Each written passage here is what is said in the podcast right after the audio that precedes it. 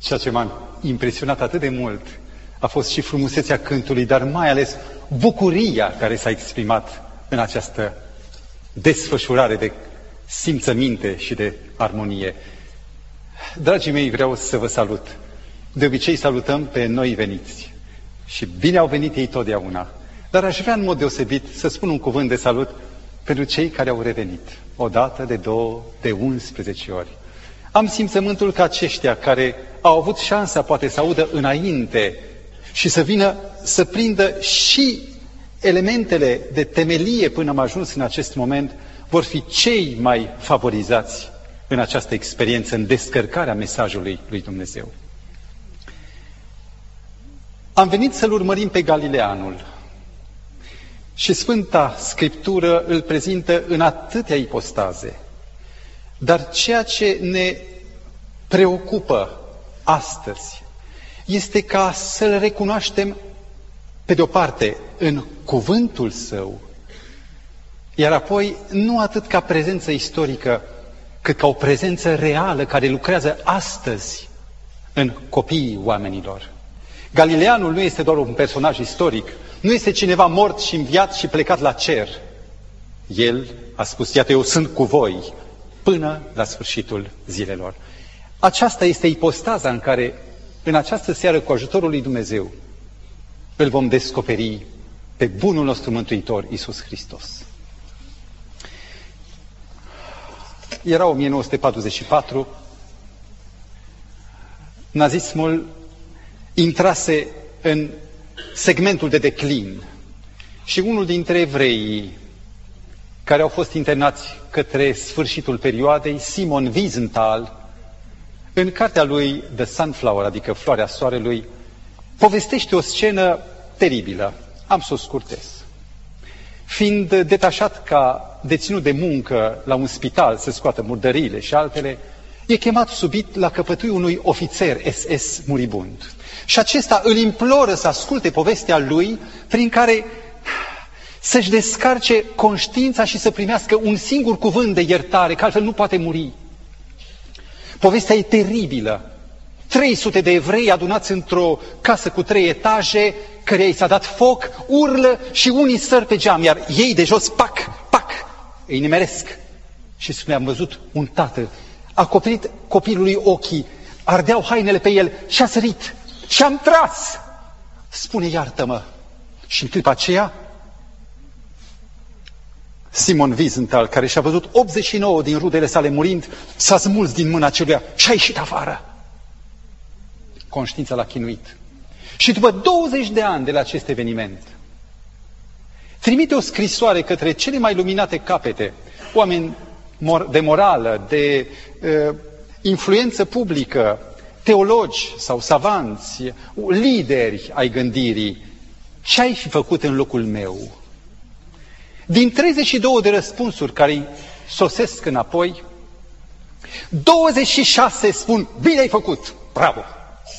Numai șase, o minoritate, o femeie, un fost luptător din rezistența franceză, îi spun, oh, ai greșit, trebuia să-l ierți. Mahatma Gandhi, a făcut o declarație odată. Creștinismul nu are nici un cusur. Singurul necaz este că voi, creștinii, nu trăiți învățăturile voastre. Și de fapt ce însemnează să trăiești creștinismul în afară de călugărie? Noi știm să murim creștinește, să murim cu o rugăciune, dar să trăim creștinismul, oare ce va să însemne?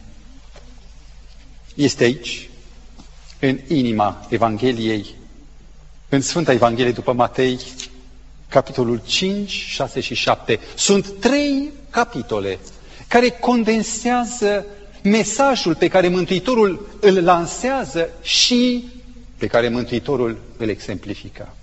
Vreau să vă citesc doar, să punctez câteva gânduri.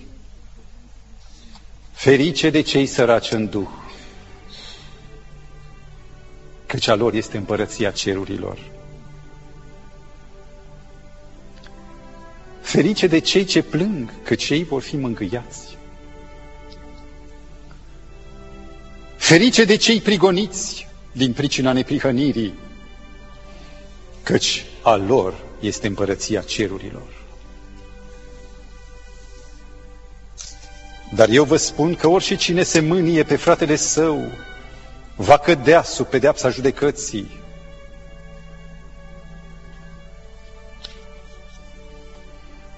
Dar eu vă spun să nu vă împotriviți celui ce vă face rău, ci oricui te lovește peste obrazul drept, întoarce el și pe celălalt.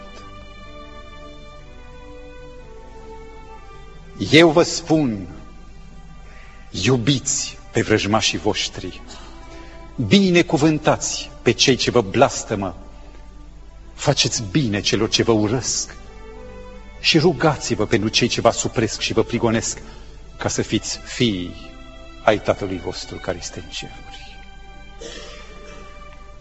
Noi trăim într-o societate de tip junglă sau Jurassic Park.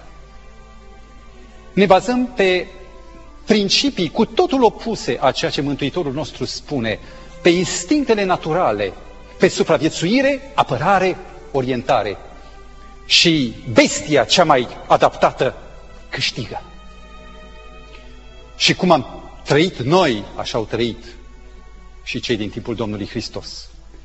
Anul 4 înainte de Hristos, în capitala Galilei, Seforis, niște ziloți sparg arsenalul, înarmează pe rebeli și care presalii, orașul este ras și două mii de iudei, bărbați, femei, copii sunt uciși.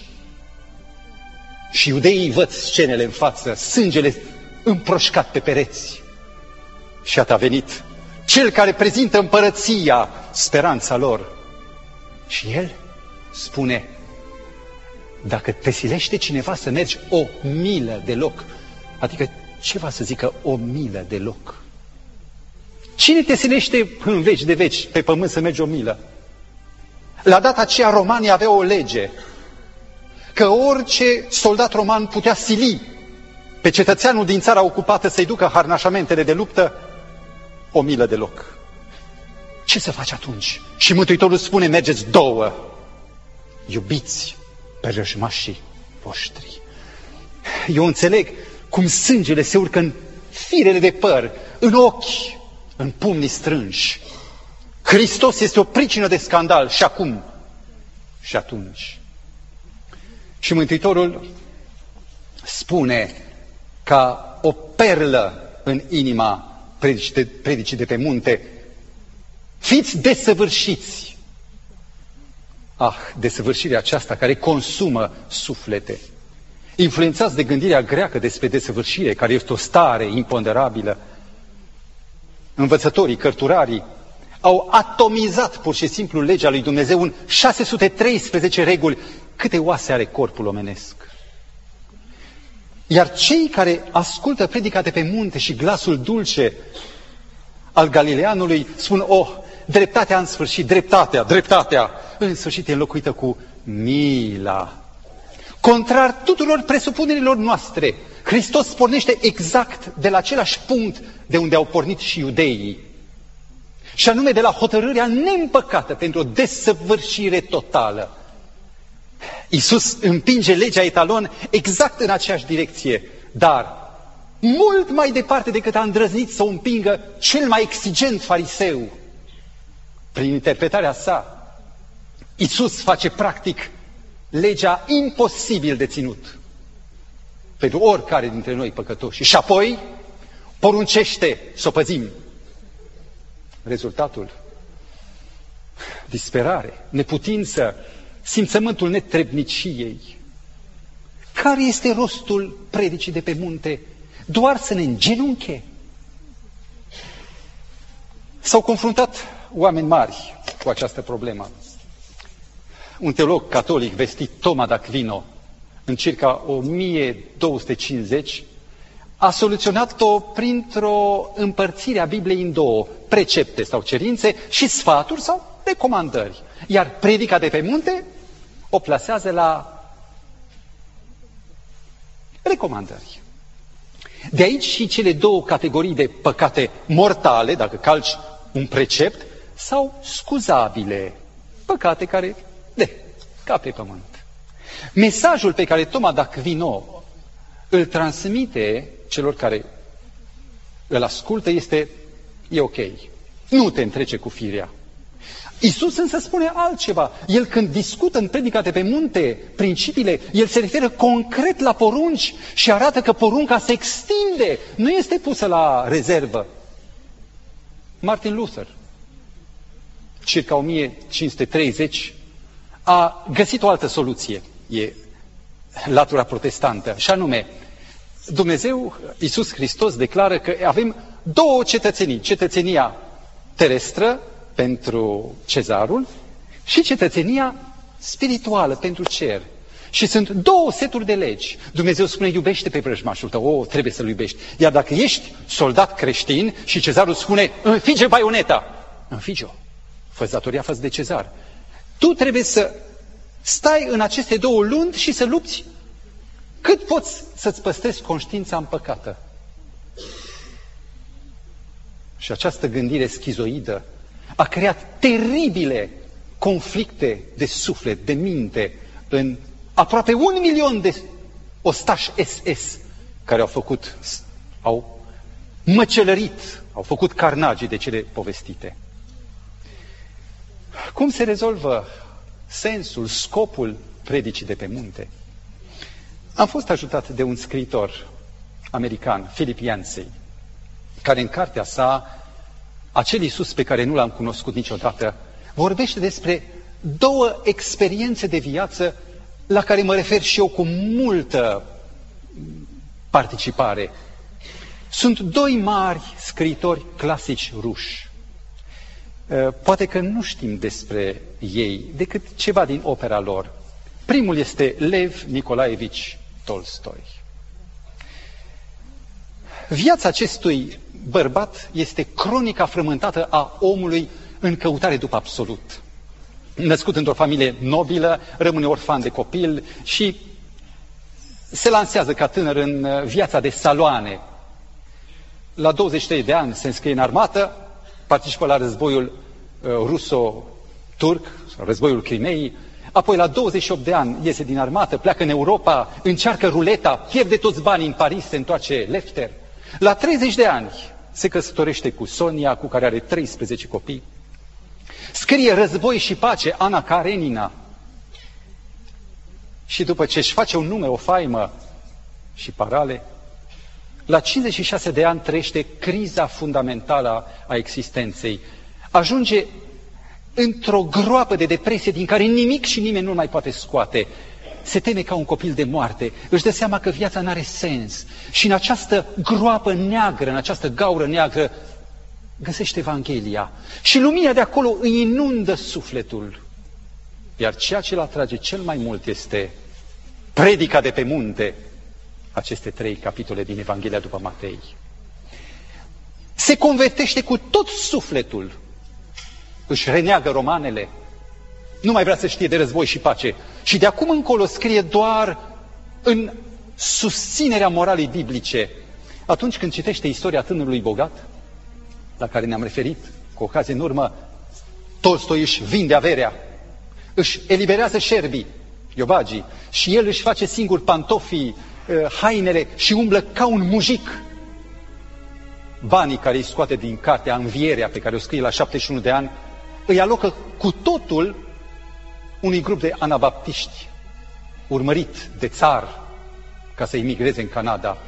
Se lasă de vânat, se lasă de fumat, se lasă de băutură, devine vegetarian. Ah, ce viață! Dar jurnalul pe care l-a păstrat cu strășnicie dezvăluie o istorie de tortură. Viața lui n-a fost niciodată umplută de bucurie, și el scrie, testul păzirii învățăturii lui Hristos se concretizează în conștiința eșecurilor noastre de a atinge perfecțiunea. Cât de mult ne-am apropiat de perfecțiune nu poate fi evaluat. Tot ce putem vedea este mărimea devierilor noastre în cele din urmă este zdrobit, este obosit de sine însuși și la 82 de ani fuge de acasă pur și simplu însoțit doar de fica lui Alexandra și moare ca un vagabond într-o haltă de cale ferată. Filipian se spunea, Tolstoi, pentru mine, a fost primul autor care a realizat cea mai dificilă dintre sarcini, și anume să-L facă pe Dumnezeu tot de atrăgător, tot atât de atrăgător și credibil pe cât e diavolul. Pentru oameni, diavolul oh, oh, oferă, oferă multe, iar Tolstoi îl face pe Dumnezeu plăcut și atrăgător. Scrierile lui oferă o sursă vezuviană de putere morală. El e cel care mi-a ridicat privirea în sus. Tolstoi a descoperit cu claritate ținta. Din păcate, îndoindu-se de divinitatea lui Isus, Tolstoi a rămas pe loc. Religia lui Tolstoi a fost un sistem disperat al legii, lipsit de puterea Harului. Și un al doilea om care oferă celălalt pol, îl cheamă Feodor Mihailovici Dostoevski. Trăind în aceeași epocă, doar cu șapte ani mai în vârstă ca Tolstoi, se naște în familia unui chirurg pios, care avea grijă de săraci și din familie, de la tatăl său, prinde mila. La ce în adolescență rămâne orfan, se bagă, se înscrie la uh, Academia Militară, unde termină ca sublocotenent, dar își dă demisia. La 25 de ani el scrie, vrea să scrie și când apare pentru prima dată volumul, romanul său, criticii spun, un nou Gogol este printre noi. Animat de dorința socialiștilor utopici al cercului Petrașevski, în 1848, anul Revoluțiilor, el este unul din militanți. Cu un an mai târziu este prins, arestat împreună cu alți 29 și dus în fața plutonului de execuție. Îmbrăcat doar într-o hăinuță, într-o, într-un halat mortuar, cu sicriile așteptând la perete, aude cum se încarcă puștile, se duc la ochi și în momentul acela un ofițer călare vine cu vestea țarul vă iartă. Evenimentul acesta lasă urme atât de adânci încât doi nebunesc, iar el rămâne cu epilepsie pe toată viața din, acest, din această tensiune. Patru ani plus șase de muncă silnică și apoi de armată silnică în Siberia. În momentul în care coboară în ultima stație siberiană, două femei, copiile ale lui Dumnezeu, îl zăresc și strecoară un nou testament și nou testament 25 de ruble. Această carte, trimisă de Dumnezeu, erau atâția. Lui, în mod special, devine lumina care luminează. Și acolo, în Siberia mizerabilă, în amintiri din Casa Morții, scrie el, acest volum teribil de dramatic, acolo se convertește, se descoperă în pilda fiului risipitor departe de tată. Se întoarce la Petersburg și afirma, dacă cineva mi-ar dovedi că Hristos se află în afara adevărului, aș prefera să rămân cu Hristos decât cu adevărul. La 40 de ani pleacă să colinde Europa și acolo ruleta îl subjugă pur și simplu. Alcoolul se întoarce în Rusia, scrie romane, dar și viața lui Dostoevski este viața unui om de nimic. Vrea binele și păcatul îl trage înapoi. Are recăderi periodice în patima ruletei și alcoolului. O stenografă cu 25 de ani mai tânără decât el, din, din milă pentru el, din compasiune, îl susține, îi scrie romanele și apoi se căsătoresc, asigurându-i măcar pentru ultimii 15 ani ceva ordine în viață. Tema romanelor lui Dostoevski este întoarcerea la Dumnezeu și reîntoarcerea la Dumnezeu. Ele toate sunt încărcate de un cer plumburiu din care sau prin care străbate bucuria mântuirii. Fica lui, Eme, povestește ultimele cuvinte ale tatălui ei. Ne-a chemat lângă pat, ne-a luat mânuțele, avea patru copii și ne-a spus, copii, niciodată să nu uitați ce vă spun acum. aveți credință de plină în Dumnezeu și nu vă îndoiți niciodată de iertarea Lui. Vă iubesc mult, dar iubirea mea este nimic în comparație cu iubirea Lui. Chiar dacă vreodată veți ajunge disperați și veți face lucruri urâte ca mine, să nu vă pierdeți niciodată încrederea în Dumnezeu. Umiliți-vă înaintea Lui, ca înaintea unui tată. Implorați iertarea și El se va bucura de pocăința voastră, tot așa cum s-a bucurat Tatăl de întoarcerea Fiului Risipitor. Două exemple mari. Cu predica de pe munte. Și rezultă un legalism sever, fără predica de pe munte. Și rezultă doar un har neputincios care mângâie, dar nu poate să transforme. Predica de pe munte ne-a fost dată nu ca să ne arate cum suntem noi și astfel să ne încovoaie dureros că suntem altfel decât vrea El, ci ea a fost rostită ca să ne arate cum este Dumnezeu și astfel motivându-ne să acționăm asemenea Lui prin puterea Lui. A existat secole de-a rândul un mit, un mit pe care orice atlet din timpul Romei antice sau a Greciei antice a încercat să-l, să-l frângă, să alerge o milă, un kilometru și 600 de metri, în mai puțin de patru minute. Și nimeni n-a reușit. Iar medicii și anatomiștii spuneau nu se poate pentru că este o barieră fiziologică. Oasele, structura, nu se poate.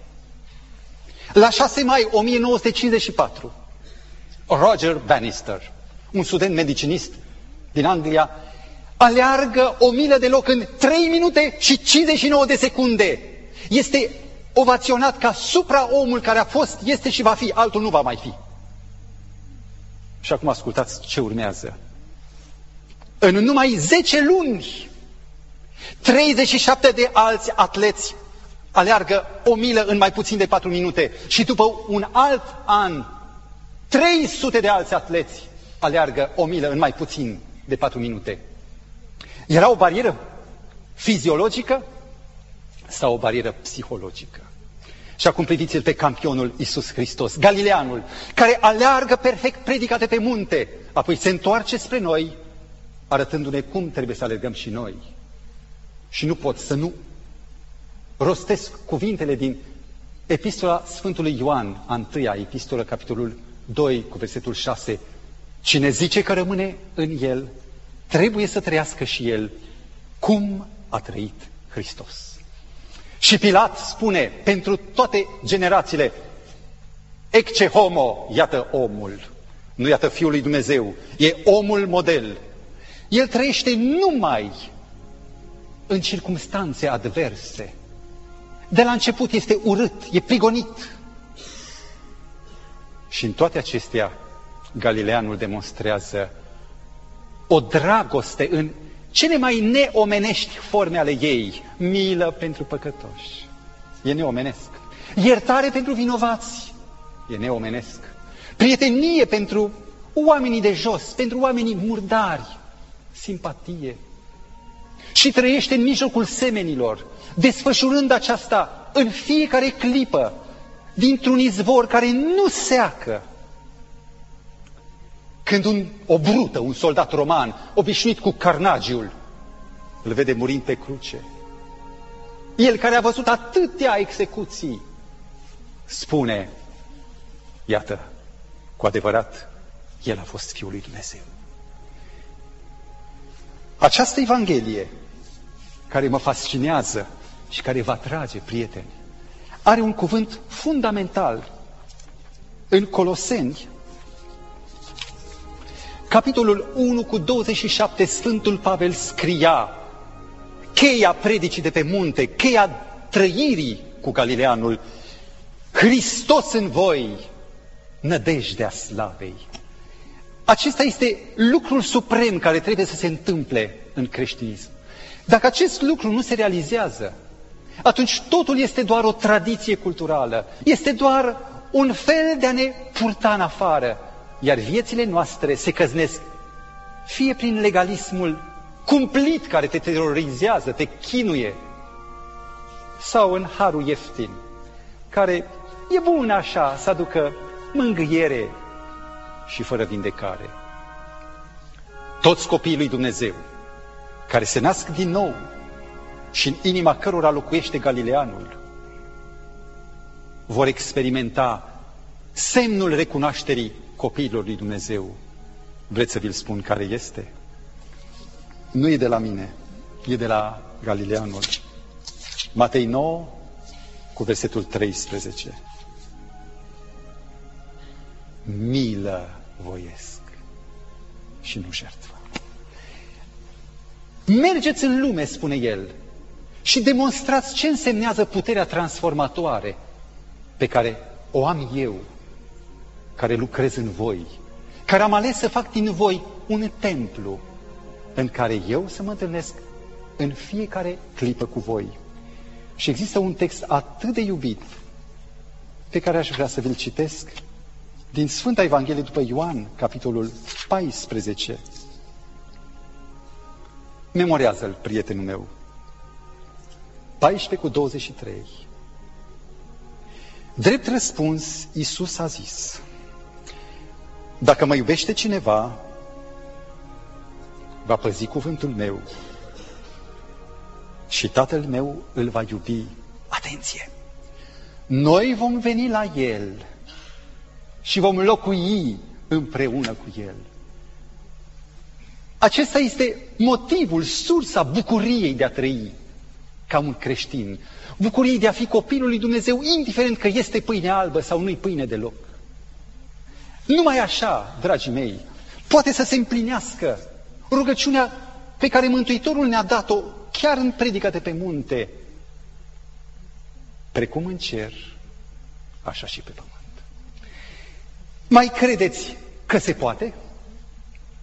Câți dintre voi votează cu Evanghelia sau suntem oamenii uh, contextului darvinist al luptei pentru supremație, al biruirii celui slab, peștele cel mare închide pe cel mic. Eu un păcătos, cred că Hristos poate să mă transforme în fiecare zi și cred că minunea aceasta e valabilă pentru orice păcătos. Am în fața mea o istorie dintre cele mai mișcătoare și aș vrea să vă spun în tihnă. Suntem în 1941.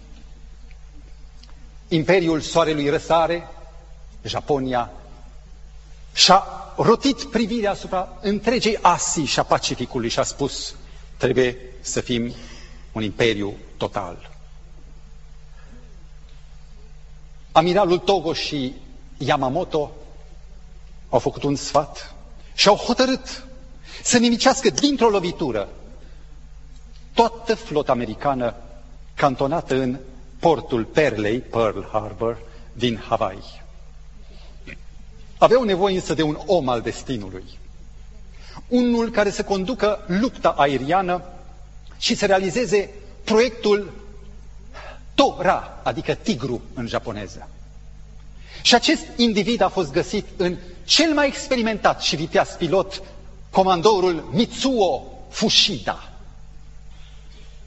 Acesta, în dimineața zilei de 7 decembrie 41, la ora 6 dimineața, a condus primul și apoi al doilea val din cele 350 de avioane încărcate cu tot ce se putea ca să fie o nimicire de plină.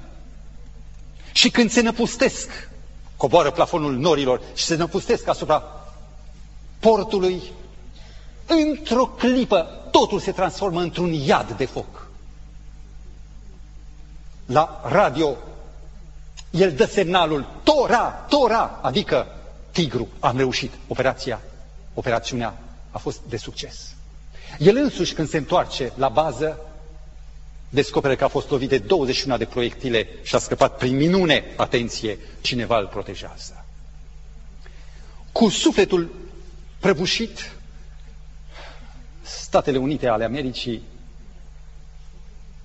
hotărăsc să replice în așa fel încât să ridice moralul țării Și în aprilie 1942 însărcinează pe colonelul Doolittle ca să efectueze un rai de bombardament asupra Japoniei, asupra mai multor orașe. Și acest Doolittle cheamă voluntari. Printre voluntari, un tânăr de 25 de ani, Jacob de Schezer, spune, vreau, vreau.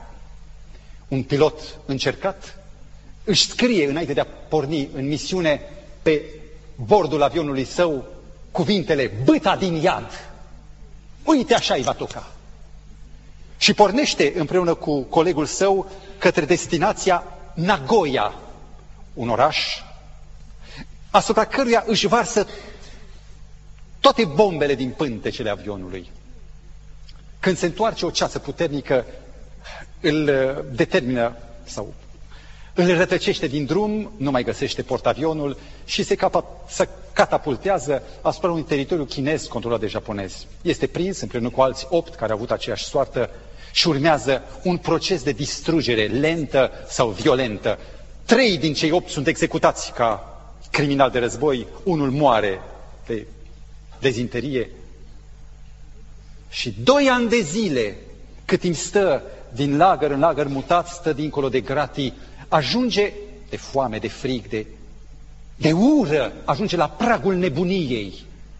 Și atunci se întâmplă să audă, să aude, să audă că cineva vrea Biblie. Deodată beculețul îi se aprinde și speră că va avea un sprijin în această carte. O cere și el, nu îi se dă. Stăruiește. Și garda japoneză i-o dă spunând doar trei săptămâni. Timp de trei săptămâni, abia doarme câte două ore pe noapte. Învață Biblia, de trei ori o citește la rând. Învață texte pe de rost. Și când ajunge la fragmentul iubiți pe vrăjmașii voștri, în el se produce detonarea. Adică cum? Pe japonezi? Și într-una din nopți cade zdrobit și plânge. Și băta din iad, din momentul acela, devine un înger din cer. Până și gărzile japoneze observă uluiți schimbarea și încep să-i aducă hrană suplimentară. Când războiul se încheie, se întoarce ca un erou în țară, cu direcția la un colegiu misionar și în 1948, împreună cu soția lui, se întorc ca misionari în Japonia să-și onoreze jurământul. Înainte de a pleca, scrie o carte, o broșurică, Am fost prizonier în Japonia, care se traduce în japoneză și care este distribuită gratuit în peste o mie de un milion de exemplare. Într-o stație de metro, un fost aviator, acum fermier, unul din eroii războiului Japoniei, Mitsuo Fushida, în drum spre tribunalul ONU, în care era chemat ca martor, zărește un tânăr care împarte broșuri. Și pentru că era vorba de prizonieri, Japonia, războiul e mișcat. O ia, când ajunge acasă o citește. Rămâne uimit să descopere o contraparte, parcă era el însuși în oglindă, unul care ura. Și ce se întâmplă cu el? A ajuns să iubească pe japonezi. E incredibil.